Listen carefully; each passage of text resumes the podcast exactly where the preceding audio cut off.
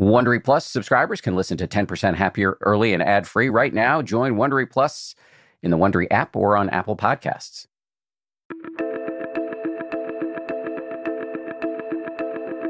It's the 10% Happier podcast. I'm Dan Harris.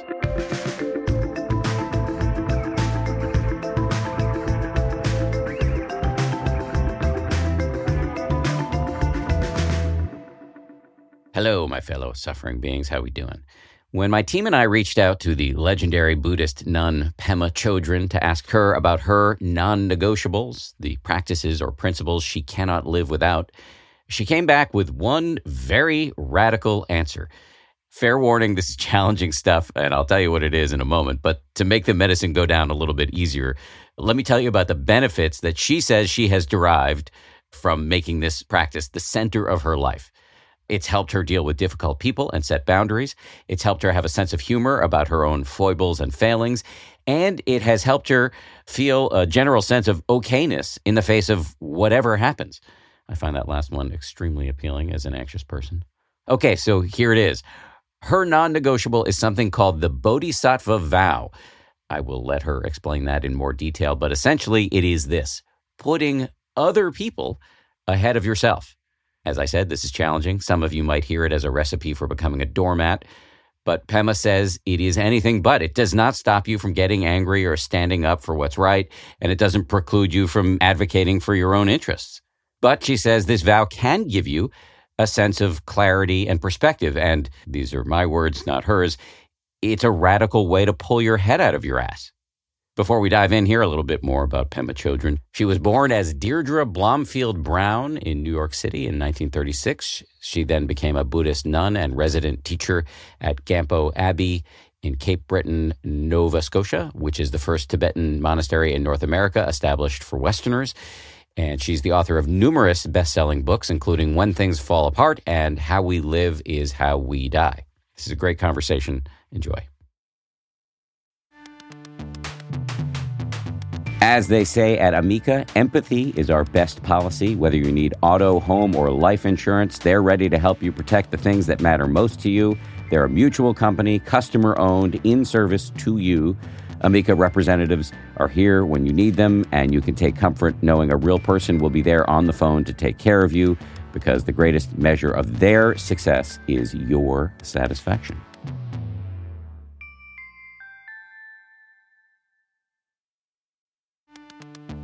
You can count on T Mobile to help keep you connected after investing billions to light up their network from big cities to small towns. T Mobile is America's largest 5G network Plus, when you switch to T-Mobile, families and small businesses can save up to 20% versus Verizon and AT&T. Visit your neighborhood store or tmobile.com to switch.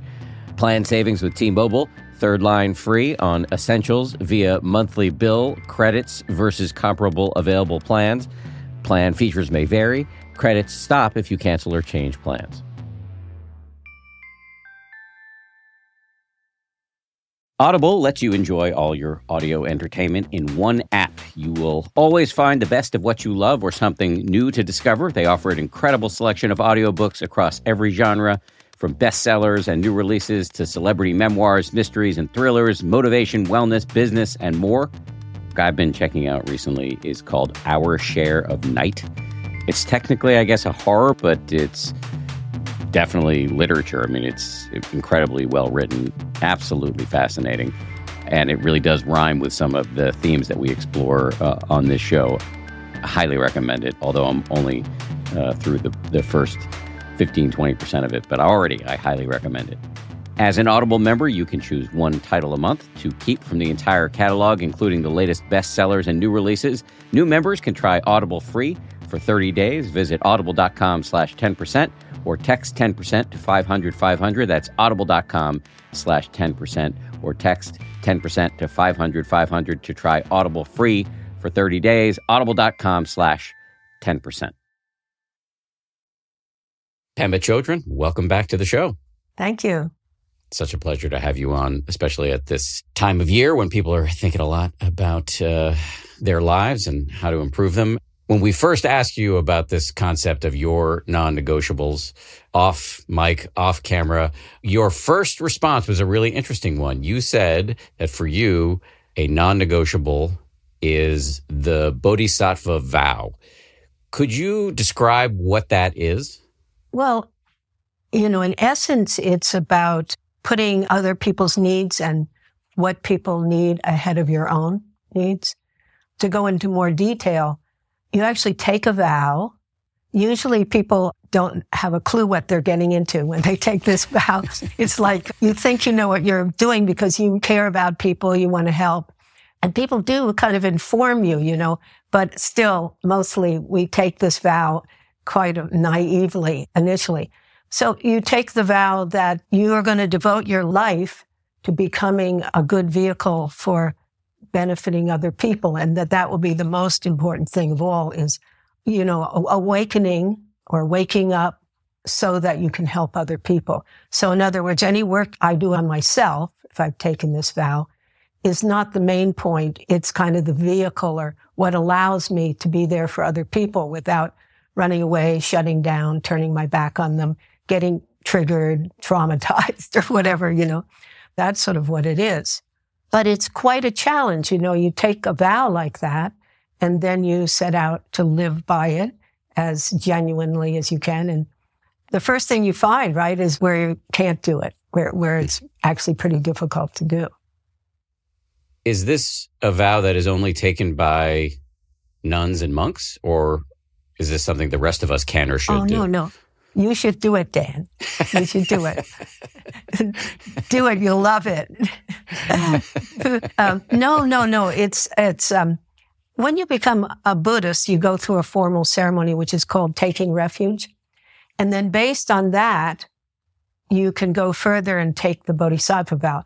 And it's actually for lay people and monks and nuns, but it's definitely very secular in the sense of whatever your life is, what, like your life, what you do, that can be the vehicle. Probably that's part of your motivation, or maybe your whole motivation is to help people, you know, not get so depressed, not get so discouraged, and uh, bring some kind of inspiration or bigger view to people.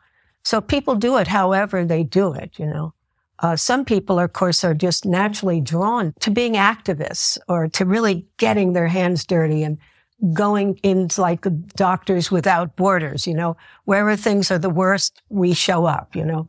There are a lot of people, and you probably know a lot of them, interviewed a lot of them, that that's their passion in their life. That's what draws them.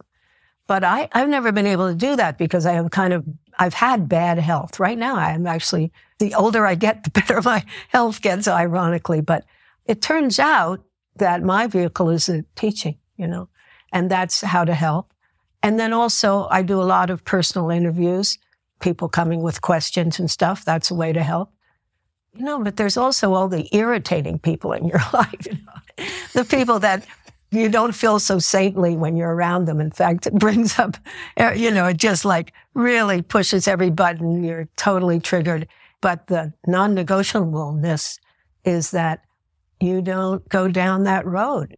The vow holds you to keep your mind open and as much as possible, keep your heart open to this person that's triggering you. You know, there's a lot of ways to do that. I teach about it a lot, actually.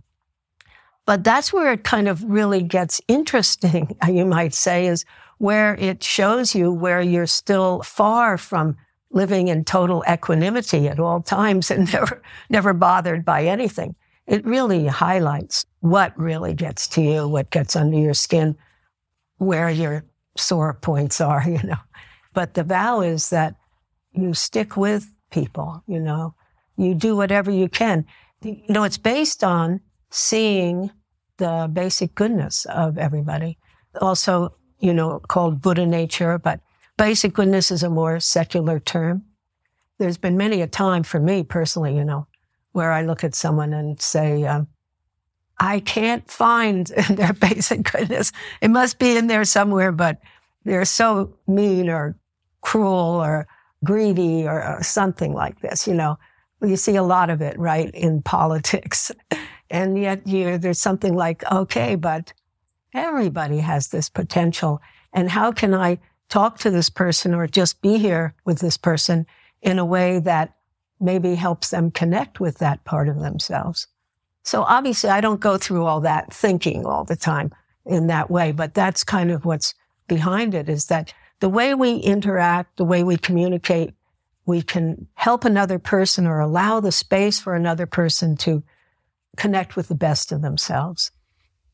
So if you're face to face with somebody who's extraordinarily annoying or yeah.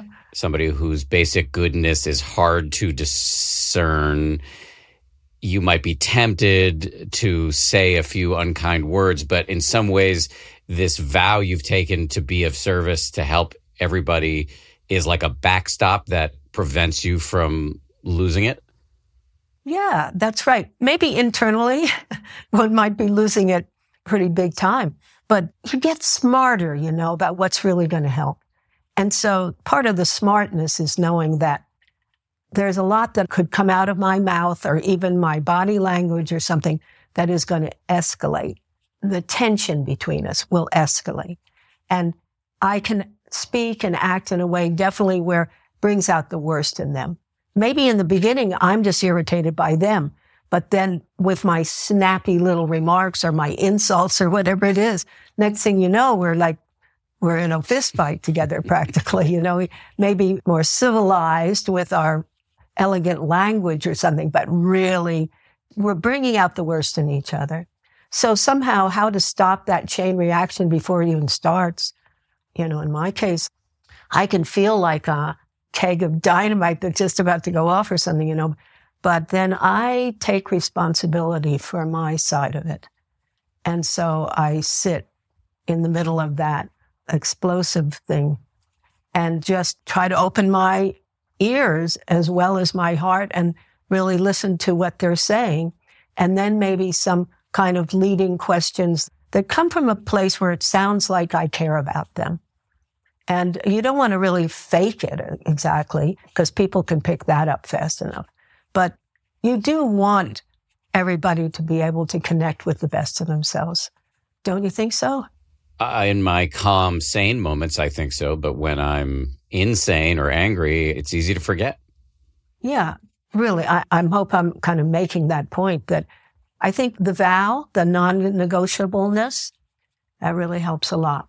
So for instance, if you were to take Bodhisattva vow and you're feeling explosive, you know, someone said something really mean to you, something very insulting. And of course, the absolutely knee jerk reaction of everybody is to just throw it right back at them, you know?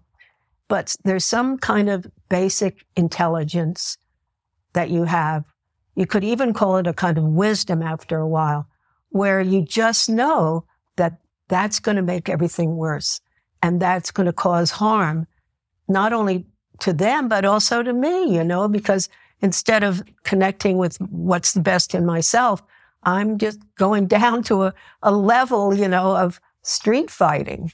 So in other words, you can escalate hatred, you can escalate prejudice, you can escalate resentment and all these things really, really easily. Or you can experiment again and again and again until you get smarter and smarter. Experiment with what communicates to the heart of another person. And uh, what sure doesn't communicate is lack of genuineness or some kind of condescendence. Oh my God. Condescending, that really, really gets someone going through the roof. You mentioned before that you teach a lot of people about how not to snap in situations when they're confronted with somebody provocative. I imagine some percentage of the people you teach, either directly or through the best selling books that you've written, I imagine some significant percentage of those readers or students have not taken this vow. So for us mere mortals, what are the techniques that you teach for not losing it when when the rubber hits the road? Well, mere mortal, let me tell you. let me tell you.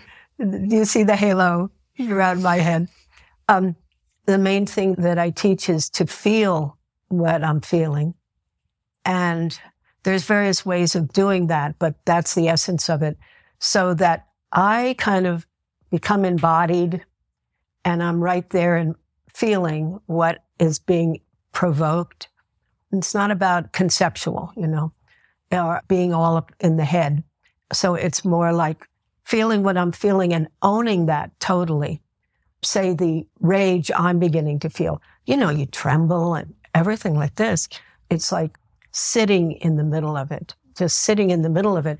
And breath is usually the vehicle for doing that, you know. Sometimes breathing in very deeply, sort of sense of owning it completely. Oh, and kind of relaxing on the out breath. The person wouldn't really know that I was doing it, you know. And it isn't just that I'm trying to calm myself down. It's more profound than that, actually. There's something quite transformative about that depth of taking responsibility for your side of it. Feeling what you feel. That's the simplest way to say it. And that breathing in and feeling it fully and then relaxing, giving it some space. But while doing that, what I've found is really important is to just keep not necessarily eye contact is good, but staying right there with the person, which usually means just looking at them and listening to them. Because when, when I do that, and I know this from feedback from people, the person is feeling heard and feeling heard really starts to change the dynamic right away, you know? So I don't know which comes first, you know, it's kind of interdependent that I'm feeling my side of it as I say, embodied, not, not in the head. The way that a person receives it is that I'm listening to them, that they're being heard. And so it's interdependent in that way. Well, let me see if I can repeat it back to you in my own words, not only so you feel heard, but also to maybe add a little bit of some words that might give people a further sense of how they can operationalize your advice in their own lives and and then you can tell me if I'm barking up the right tree. So if I'm hearing you correctly, for you when you're face to face with somebody who's, you know, pissing you off, the move is to go sort of south of the neckline instead of getting caught up in the stories, it's to notice how is the emotion manifesting in your body right now. This is a skill that is supercharged through mindfulness meditation, yeah. where you sit, try to focus on one thing. Usually it's your breath coming in and going out. And then every time you get distracted, you start again and again and again. And a lot of people, when they notice how distractible they are, they fear they're failed meditators. But actually, that's the good stuff because what you want is to get familiar with how wild your mind is, how powerful your emotions are, so that when you're bombarded buffeted by a big wave of anger, judgment, disdain, homicidal urges in the middle of a conversation with somebody difficult, you don't have to act it out blindly. You can tune into it as a step one. And as a step two, if I heard you correctly, was to realize that the other person has their own mind and their own feelings and their own story about what's going on. And it takes two to tango. Very good. you know, right. I'm always looking for the gold star. no, that sounds great. And so one rule of thumb comes from 8th century, I think, Buddhist teacher called Shantideva. He talks about all these situations of being on the verge, just being on the verge of biting the hook. Let's just say that on the verge of just going crazy and going down the, the uh, rabbit hole of negativity, you know? So he just says, don't speak, don't act. Just, he says, remain like a log of wood. So a lot of people have interpreted that. Don't speak, don't act. That's very, very good advice, you know. Uh, but remain like a log of wood. A lot of people have interpreted that as uh, repression or, you know, something along those lines. But this is not repression. Don't speak, don't act to allow the room, to allow the space so that you can really connect physically with what's going on with you. And here's a very important point. The attitude towards what's coming up in you is a, I would say, friendly one. Mm. It's an attitude of okayness with whatever's coming up. You know, uh, Sony Rinpoche, who's one of my teachers, he, he always says, you have to be okay with not being okay, which is a, a great way to say it. So it isn't just that you're kind of biting your tongue and just holding on to the white knuckling the edge of your seat, you know, there's actually some kind of tenderness or warmth that you're extending towards what's coming up in you. This is actually pretty, pretty crucial part of the uh, formula, I guess you could say, or the method, or however you want to say it. This fundamental okayness with yourself as you are, some kind of not being critical of yourself for what's going on there. So, you know, there's two ways you go down the rabbit hole. One is to let the other person have it, which I've been discussing. The other is that you beat up on yourself for being, you know, mm. here I've taken the bodhisattva vow, or I'm calling myself a good person or something, you know, whether that's religious or not. I, I think of myself as a decent human being. And then, then along comes whoever it is, Mr. T, and you just start kind of going crazy. But then you could feel very ashamed of yourself, like you failed the test of nobility or something along those lines. So it's really important, this acceptance or warmth, tenderness. I love the word tenderness. Do you get the idea of what I'm trying to say there?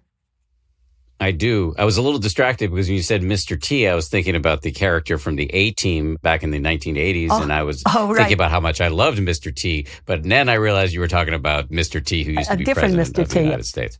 Yeah. That's right. That's right. I was. yeah. right. I'm glad you clarified that. So now that we're talking about somebody that many people find very difficult, it does raise the question you talked about before. Uh, Shantideva says, you know, be like a log. And you said, like, don't get that confused with repression because that's not what it yeah. is. It's a friendly allowing that you can observe your emotion arise and pass and then respond wisely instead of reacting blindly. Mm-hmm. But there's something else that I suspect a lot of people are thinking.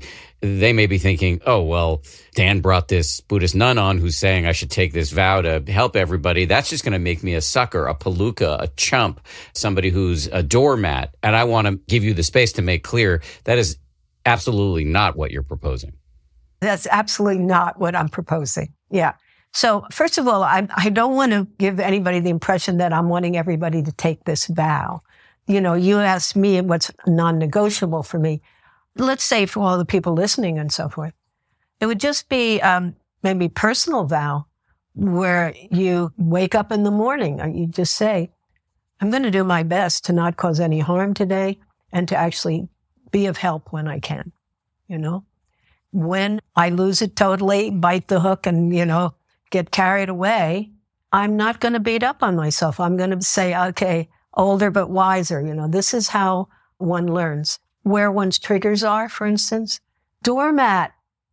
What does doormat even mean, actually? It means, uh, that you're always nice or something like that. That you, how would you define doormat?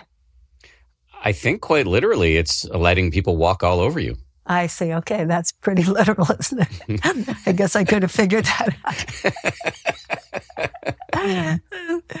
IQ test. What is the definition of doormat?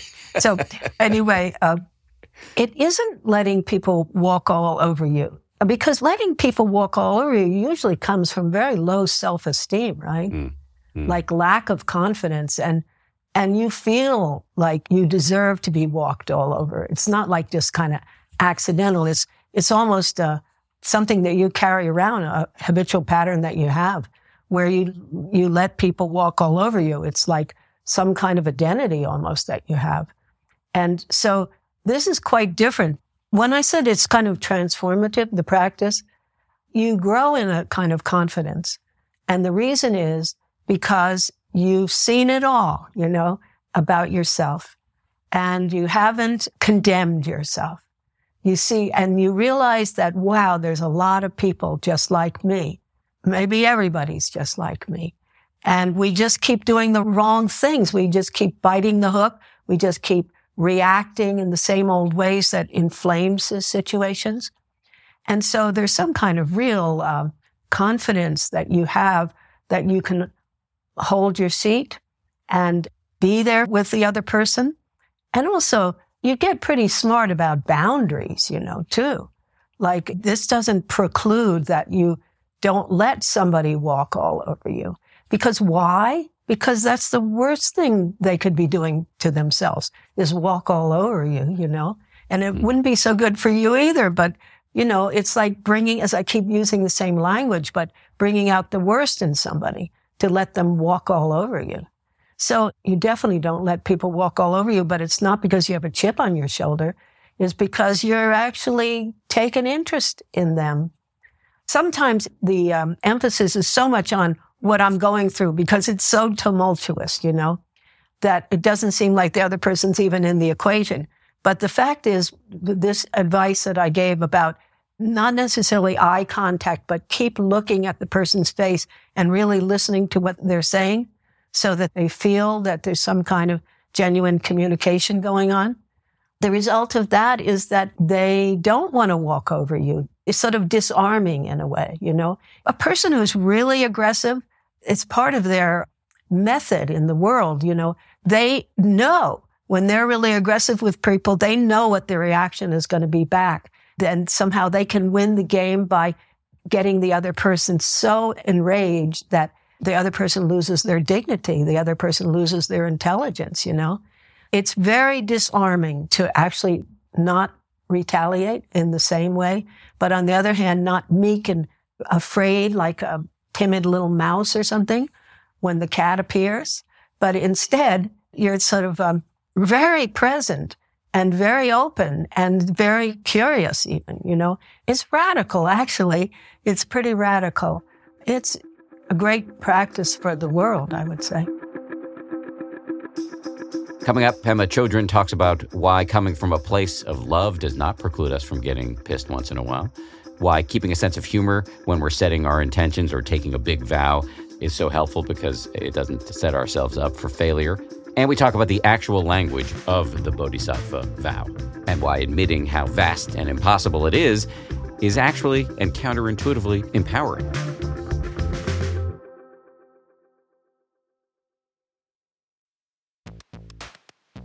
We're driven by the search for better. But when it comes to hiring, the best way to search for a candidate isn't to search at all.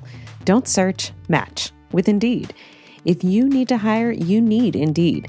Indeed is your matching and hiring platform with over 350 million global monthly visitors, according to Indeed data, and a matching engine that helps you find quality candidates fast. Ditch the busy work. Use Indeed for scheduling, screening, and messaging so you can connect with candidates faster. And listeners of this show will get a $75 sponsored job credit to get your jobs more visibility at Indeed.com slash happier. Just go to Indeed.com slash happier right now and support our show by saying you heard about Indeed on this podcast. Indeed.com slash happier. Terms and conditions apply. Need to hire? You need Indeed.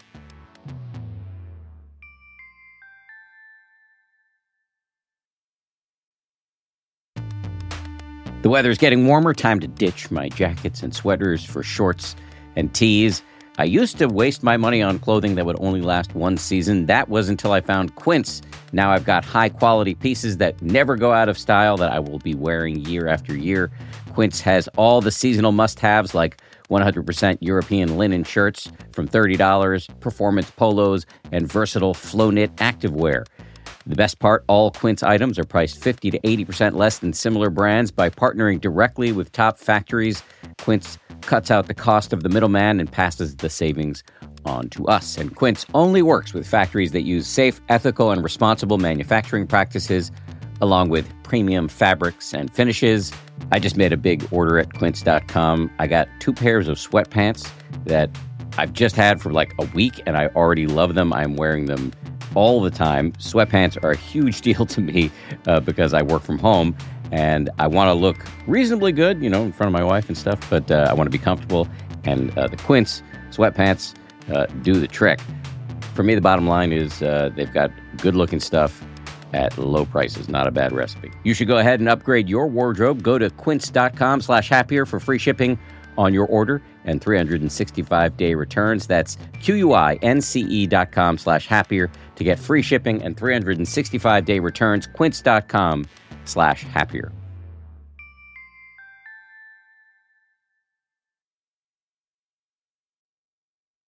It's Mental Health Awareness Month, and while meditation is good for your mental health. It can also be challenging. The 10% Happier app makes starting meditation easy. Download the app for free wherever you get your apps.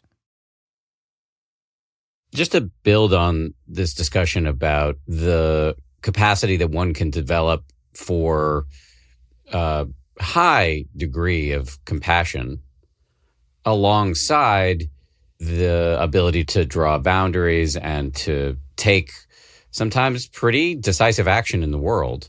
It's bringing to mind a bumper sticker I saw at the Insight Meditation Society, where I do my meditation retreats, on one of the Subarus in the parking lot. I want to tell you what the bumper sticker said, but I just want to first ask Are you okay with a little bit of uh, foul language? Absolutely. okay. So the bumper sticker said, I'm all love and light and a little bit of go fuck yourself. And that that seemed to kind of hit the nail on the head. Like you can take this vow, and obviously this bumper sticker is tongue in cheek, but you can take this vow, whether it's the formal bodhisattva vow or just a daily promise you might make to yourself to be helpful and kind. But that doesn't mean you don't take tough action if you disagree with Mr. T. That's right. And there's a lot of uh, pretty profound examples of this in terms of activists the person I always think of as a really good example of this is a Martin Luther King. I mean, I guess it comes from Gandhi, Mahatma Gandhi, but nobody is healed till everybody is healed. The beloved mm. family uh, notion. I'd say this is kind of that kind of attitude.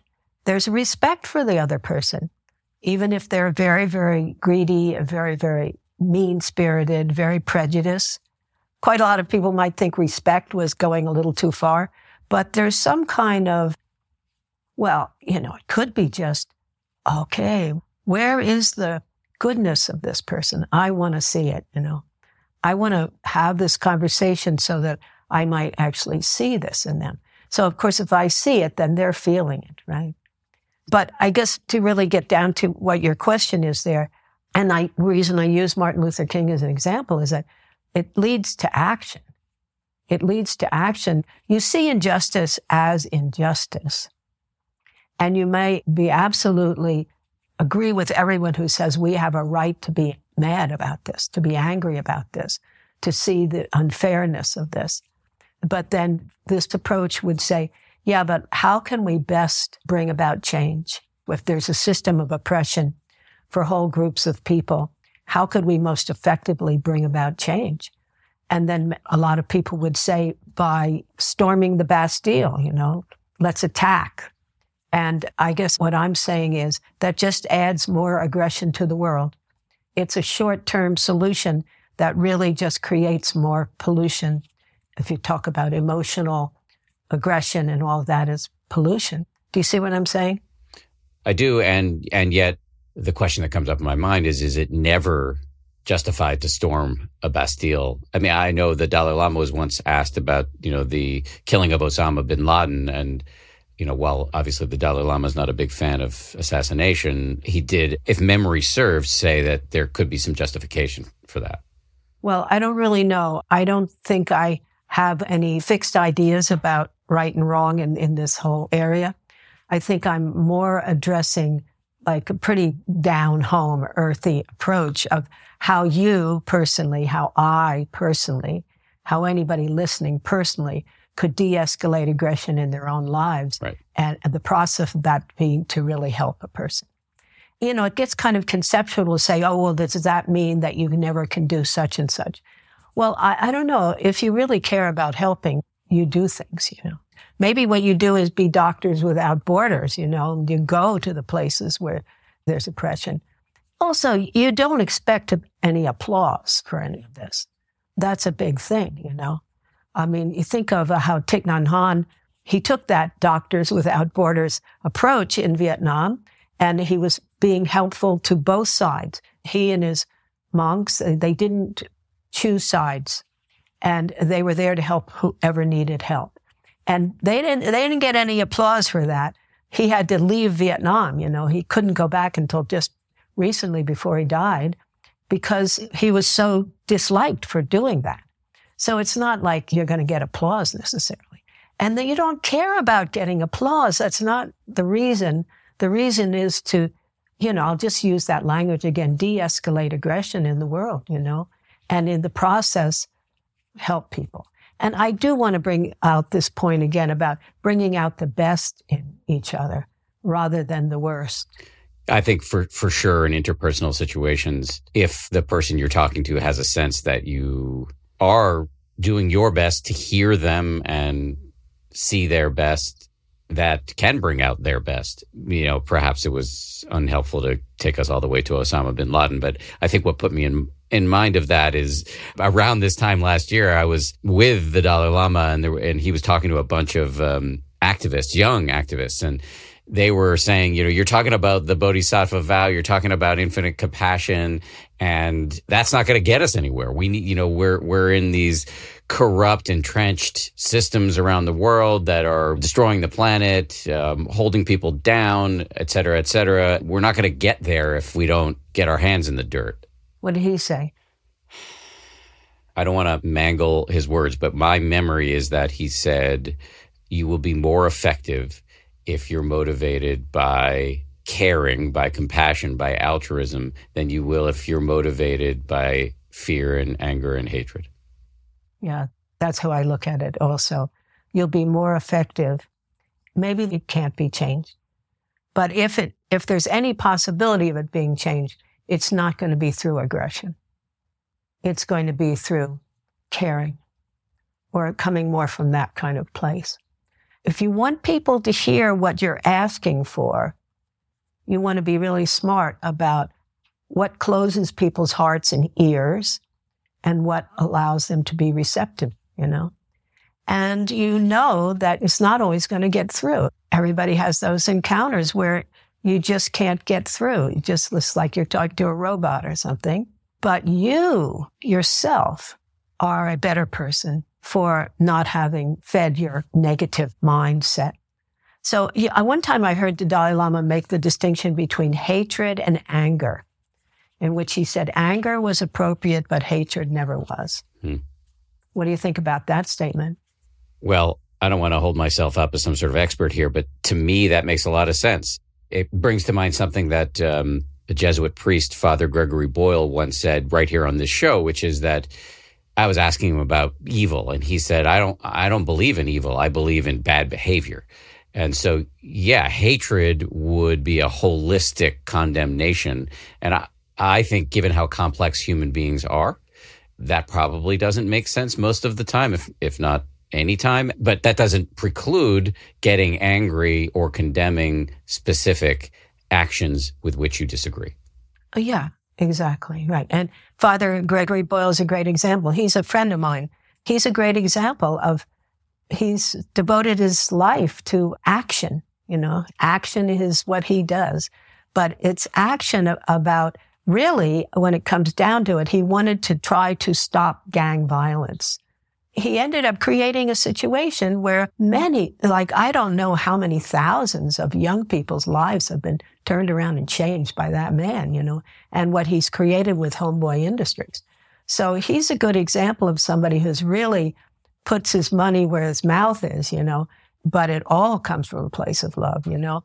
And he's very challenged, of course, when sometimes the attitude of regular citizens or the law enforcement or various things like that are so opposed to what he's doing and think he's so off the wall and that he's aiding and abetting you know, hardened criminals. So he has a lot, lot of hard things he has to work with. But bottom line for him is, is love and caring and compassion. And he's turned so many lives around. It's just astounding, really as have you. And since we're talking about turning lives around, if people are listening to this and thinking, okay, yeah, that makes sense. If I can have an attitude of omnidirectional compassion, even if it's merely an aspiration and I'm willing to fail all the time, but it is my North Star. If I can have that North Star, yeah, I, I hear you. Maybe I'll be more effective, happier, calmer, more equanimous. Maybe that is the best way to reach my goals, whatever they are. I can imagine people who have come to see your point, which is the same point made by the Dalai Lama and all the Dalai Lamas before him and the Buddha before them. If that is attractive to people, how do we go about remembering to keep this as a North Star? Because the world is constantly pulling us away, constantly pulling us into our own egos and our own desires. Yeah, yeah, right. Well, I guess it comes back to the original thing, the vow, some kind of vow. But setting an intention and uh, doing it every morning, there's this idea that in the morning you set your intention, in the evening you look back and see how did it go, and if it really went really badly, you know, then you give yourself a break and there's some kind of self compassion. Next day you set the intention again, and every day you work on it. You know. I'll tell you, can I digress a little bit? Tell a Please. funny story. So there's four days on the Buddhist calendar, at least Tibetan Buddhist calendar, where everything is supposed to be multiplied. I think it's 10 million times. That means your positive actions and your negative actions for this day are multiplied, right? So I wake up in the morning, I'm staying with my daughter. And of course, I say, I certainly want positive actions today to be multiplied and not not these negative actions. I set this noble intention, you know. So halfway through the day, my daughter and I have the big fight. And so we're going at it in our very, you know, habitual family dynamic way that, you know, we've been entrenched in for years. And all of a sudden I just start laughing and laughing. And she said, why are you laughing? And I told her, I said, because this is a day where everything multiplies 10 million times. And, and I think I just, you know, blew it badly. So of course that completely changed the dynamic. She started laughing too. So you never know where the opening's going to come. But that was a great moment for us. And it was based on me having this intention. But rather than crying because I blew it, it became so funny. You know, it was just like, wow. And she saw the humor in it greatly too. So I don't know, but you can't be too casual about it because it's so counter habitual. You know, it goes against habits that we already have well entrenched of biting the hook. Does that language, biting the hook, communicate? Does to me you know, the urge comes marching through the mind to say something that's going to, you know, ruin the next 48 hours of your marriage or whatever it is. And you can either let right. it swim by or you can bite the hook. That's right. Perfect example. So you set an intention. And someone told me recently, they said, it's not enough for me to set this intention every morning. I have to do it every hour. So they have a little ding on their watch, you know, that goes off and they reset the intention. So it's like they go into every hour without intention. So, you know, you do what you have to do, right? And I think the story about my daughter and I, what I'm trying to get across there is it's not like then you lose the virtue contest or something when you uh, blow it.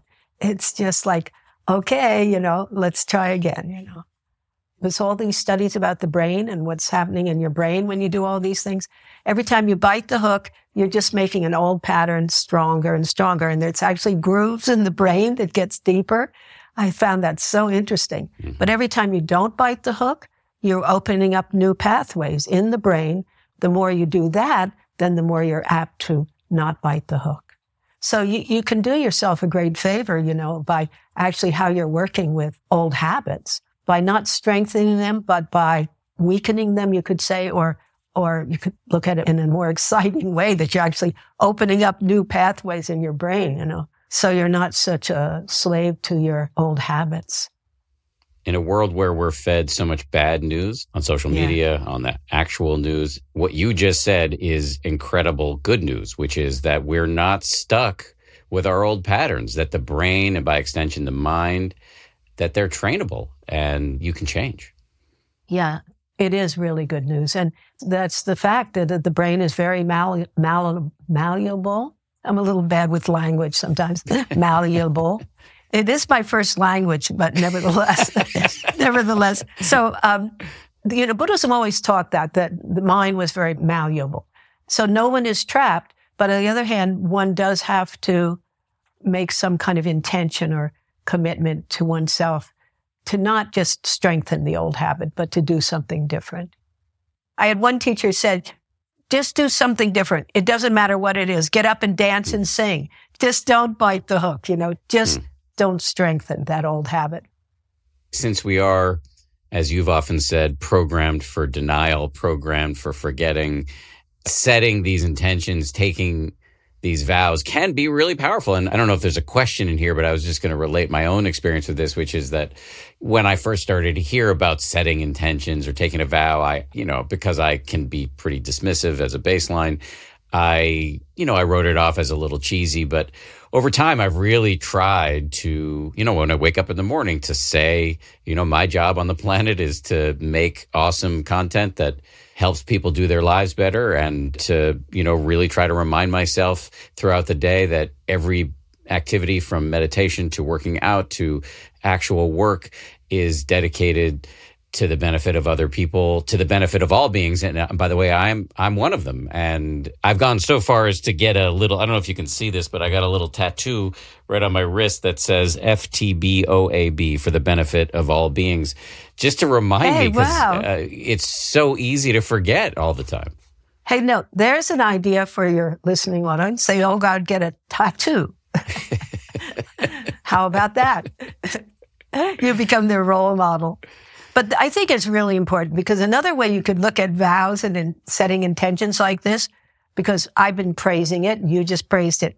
But some, you could also look at it as setting yourself up for failure, you know, like setting yourself up for disappointment. So you do have to have a sense of humor about this whole thing. You just can't be too serious.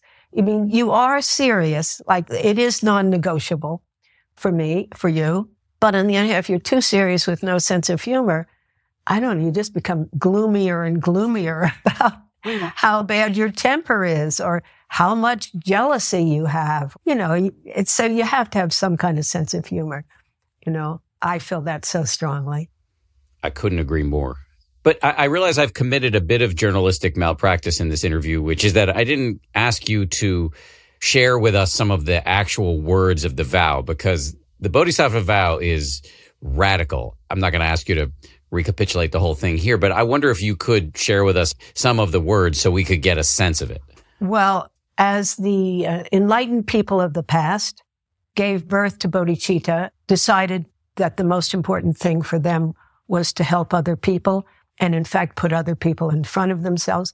Like I won't attain enlightenment until everyone has attained enlightenment, which is like mission impossible. So they say, as the enlightened or awakened people before me have, have awakened bodhicitta, this wish to benefit others and to work on yourself so that you're capable of doing that. I also will take that vow and work for the benefit of people. So that's kind of how it goes. But it, it is like until everyone is crossed over, you know, I won't cross over. It's that radical in terms of others first, but not doormat, as you were saying. And it might be worth dwelling on the mission impossible aspect of this because not only, and please correct me if I'm wrong here, but not only is the person taking the vow saying, yeah, I'm going to meditate my face off, but I'm not going to cross over to enlightenment until everybody does, which uh, again is mission impossible. But there are also passages in the vow that talk about how delusions are numberless and I vow to cure them. You know, suffering is endless and I vow to cure it. It's really an embrace of the impossibility, which somehow becomes empowering. Yeah, definitely. I think, you know, it's so vast. The wish is so vast. You know, we say mission impossible that you can relax a little bit, you know, because it really humbles you that you're going to just do the best you can do in your lifetime. And when you die, you can feel that you did the best and you can feel you didn't waste your life. And so I think that the fact that it's so vast, like everybody until nobody is, you know, everyone is enlightened, very dubious, you know, that that could actually happen. Nevertheless, you take the vow of that magnitude and it does, it humbles you, you know, because you say, wow, I couldn't even get through this Tuesday without biting the hook. But you could say that human heart by human heart, they can get bigger and bigger and human mind by human mind can be more and more open. That seems so doable to me to dedicate my life to, to seeing that happen as much as possible, you know, and not getting discouraged when it's not the reality of what actually is happening in your Tuesday. But maybe on Wednesday, some very heartening things happen. You know? you see what I'm saying? It's, it's just like life itself. It goes up and goes down, it goes up and down. And, you know, you can't be in it for your own getting applause and awards because then you'll definitely jump off the Golden Gate Bridge. It's your first opportunity. you know, what you're saying about how you can relax into the impossibility of it. It kind of reminds me a little bit of something. I hope I'm not making an inappropriate connection here, but I think I'm on to something. But the Dalai Lama, when asked by very altruistic activist people about the frustration that they, the activists, feel in the face of seemingly intractable problems, he will I believe, say, you know, like you got to think about this in terms of multiple lifetimes. And you don't have to believe in reincarnation for this to land. You could just think of the broad sweep of history right. or the infinity of the universe. Yeah. We're part of a very big story here. And if you can just relax back into that perspective, it can it can give you some some energy. Yeah, definitely. I think that's a really good perspective to take, you know.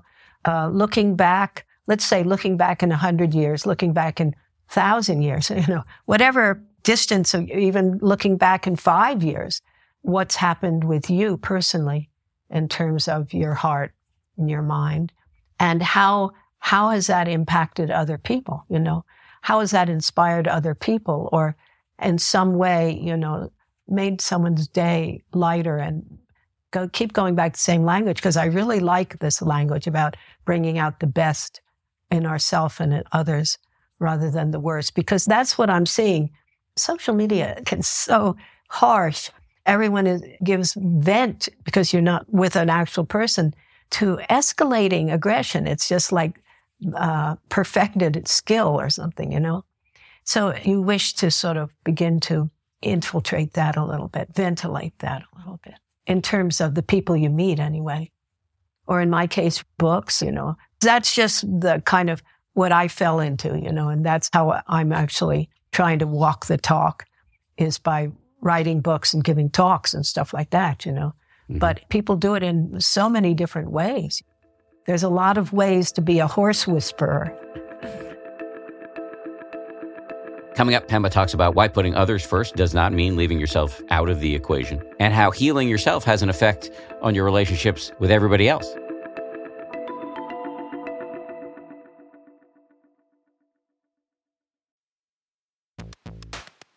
I love cats. I make no secret of that. We've got four cats. But here's the thing about felines they poop a lot. You need kitty litter, and you need that kitty litter to do the job, which is why I'm proud to recommend Tidy Care Alert, which has long lasting ammonia control. So your house or your apartment or your yurt or wherever you live does not smell like you have four cats or however many cats you happen to have. No judgment here. It's low dust and lightweight, which means no lugging heavy bags of cat litter up the stairs, and it's from the brand most often recommended and personally used by veterinarians. Tidy Care Alert uses color changing crystals to detect potential concerns and help put your mind at ease. Let Tidy Care Alert help keep an eye on your cat's health.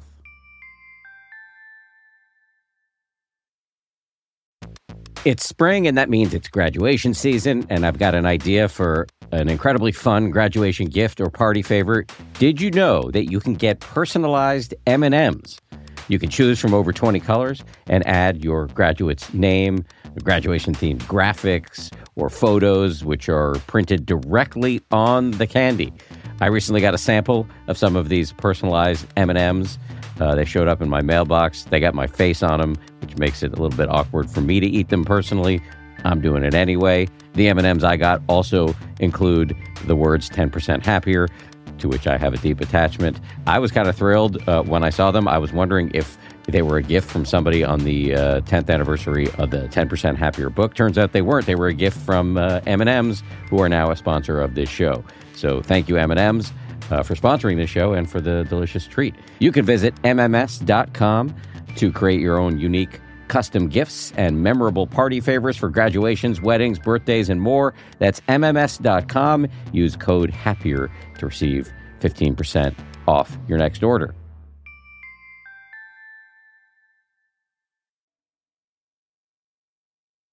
I do want to go back to this refrain that you keep going back to, which is bringing out the best in other people and yourself. The vow, the bodhisattva vow, the notion of bodhicitta, which is putting other people first, it puts the whole idea of self interest in a different light because, on the one hand, you are ostensibly putting the interests of others before you, but actually that makes you happier. That's right. And so the Dalai Lama, who you keep quoting, he calls it positive selfishness. In other words, by putting others' interest in front of your own, you benefit. So he calls that positive selfishness. You know, that's not your intention, but that's the very um, wonderful side effect of putting others first is that you benefit so greatly from it. But you know, to the degree that you benefit, then the degree the people that you meet and talk with and everything, they benefit. It, it's completely interdependent between what's going on my side and your side, just totally interdependent.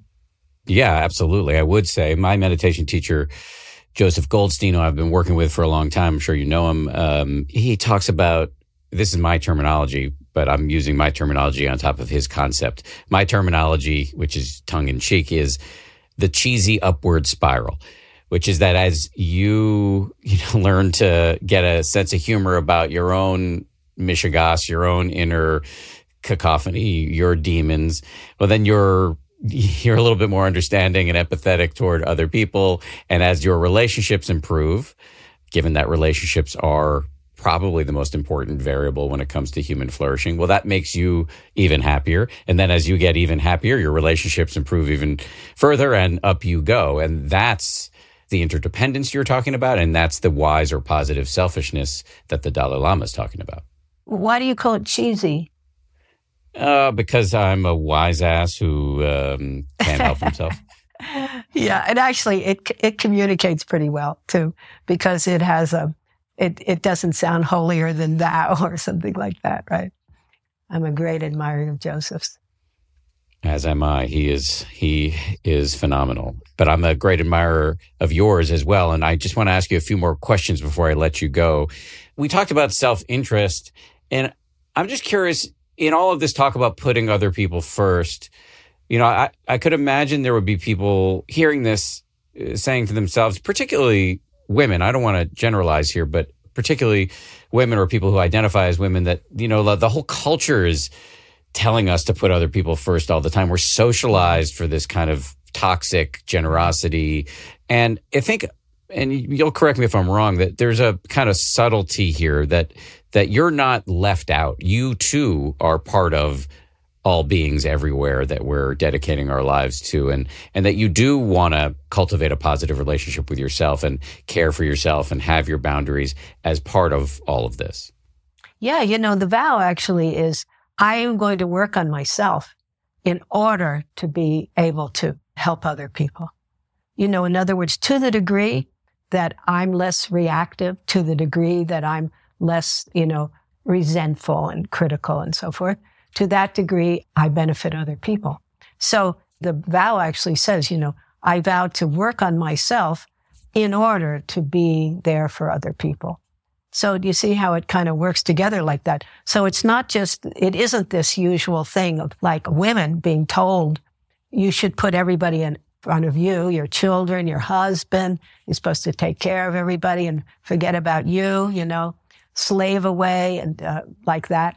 It's not talking about that. In fact, I think it would be the antidote to that somehow. Hmm. So you could chew on that as a big question. How is that an antidote? But it is actually. Gloria Steinem would like this.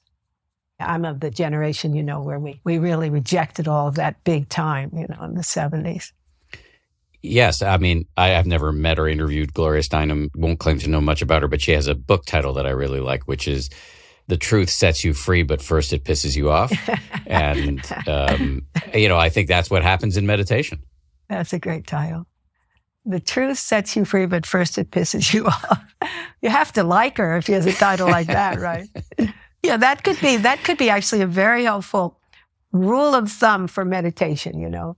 Like when you sit down and really get to know yourself, maybe it's setting you free, but what do they say? You have to go through to go get out the other mm-hmm. side. You said, couldn't we, couldn't we just, you know, like get in an airplane, fly over all this stuff? it turns out it doesn't work, right? You have to kind of go through it. But, you know, there's something uh, quite radical, but uh, a teaching that means a lot to me, which is uh, the only place you're going to find uh, sanity, let's use that word, is to really come to know the insanity because it's in there. It's buried in there. The only way you're going to come to know non-aggression is to become very familiar with your aggression. And then from that, the insight dawns about non-aggression. Like you don't find it by getting rid of this stuff. You find it by becoming intimate with this stuff in a very tender-hearted, all-embracing way. Yeah, what you're saying, you just reinforces the notion that this isn't some treacly, saccharine little vow. I'm going to be nice to people. The vow is I'm going to do some inner work that can be hellacious, yeah. and um, it's pretty gnarly. It can be hellacious and it's pretty gnarly. Interesting language. yes, yeah, absolutely. That's right. So that that's a good way to think about it, I think, and much more palatable.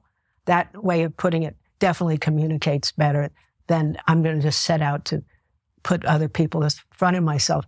It's too, uh, that's too, too loaded, I guess you could say, with, in terms of old patterns that weren't very helpful.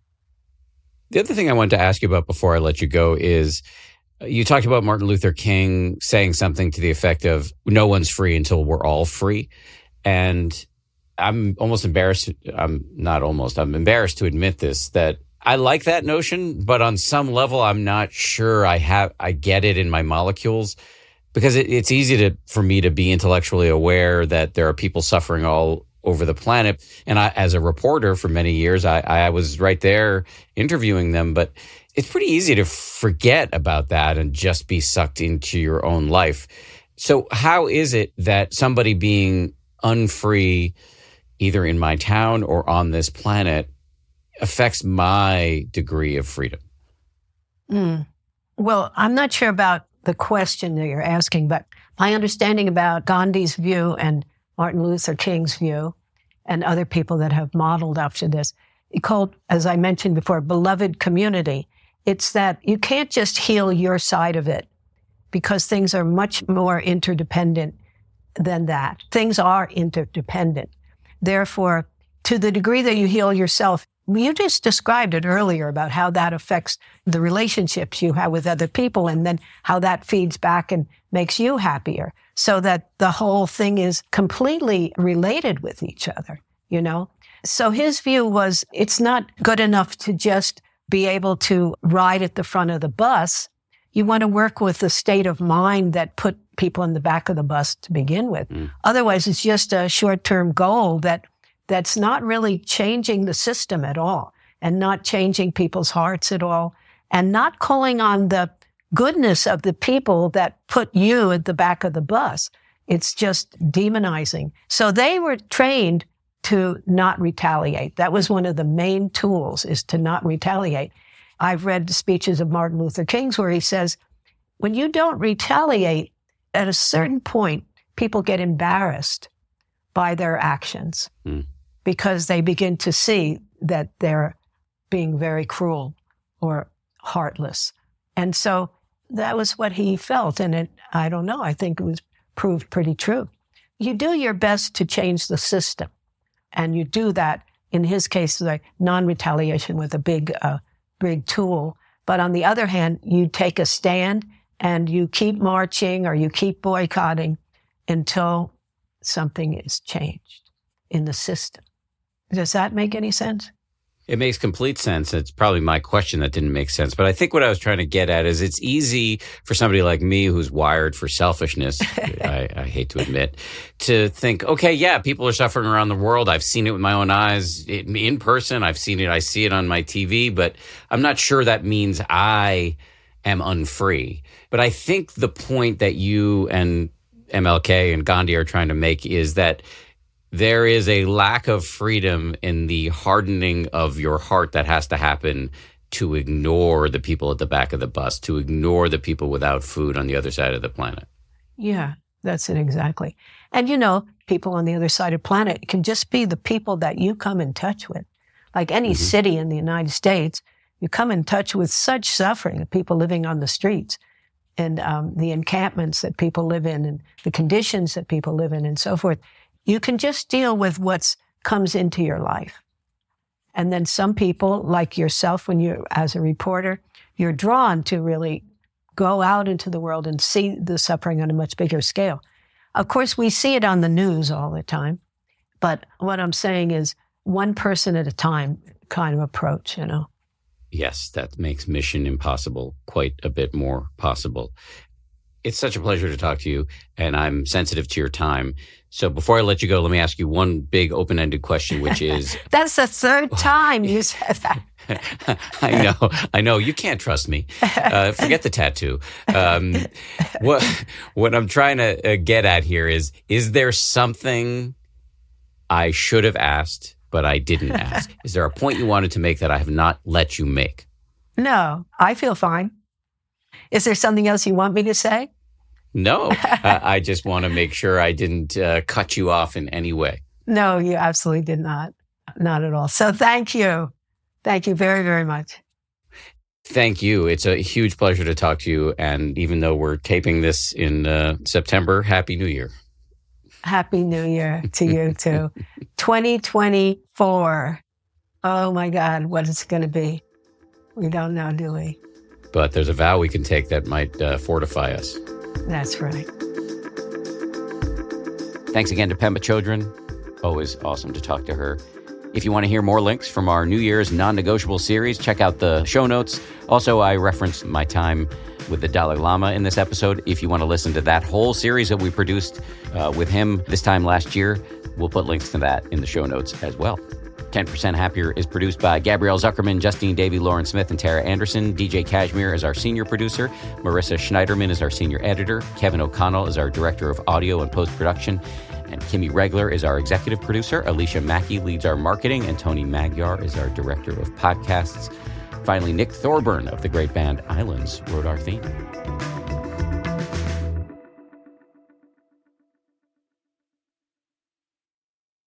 If you like 10% Happier, and I hope you do, uh, you can listen early and ad free right now by joining Wondery Plus in the Wondery app or on Apple Podcasts. Prime members can listen ad free on Amazon Music. Before you go, tell us about yourself by filling out a short survey at wondery.com slash survey. I'm Shimol Yai, and I have a new podcast called The Competition. Every year, 50 high school senior girls compete in a massive scholarship competition.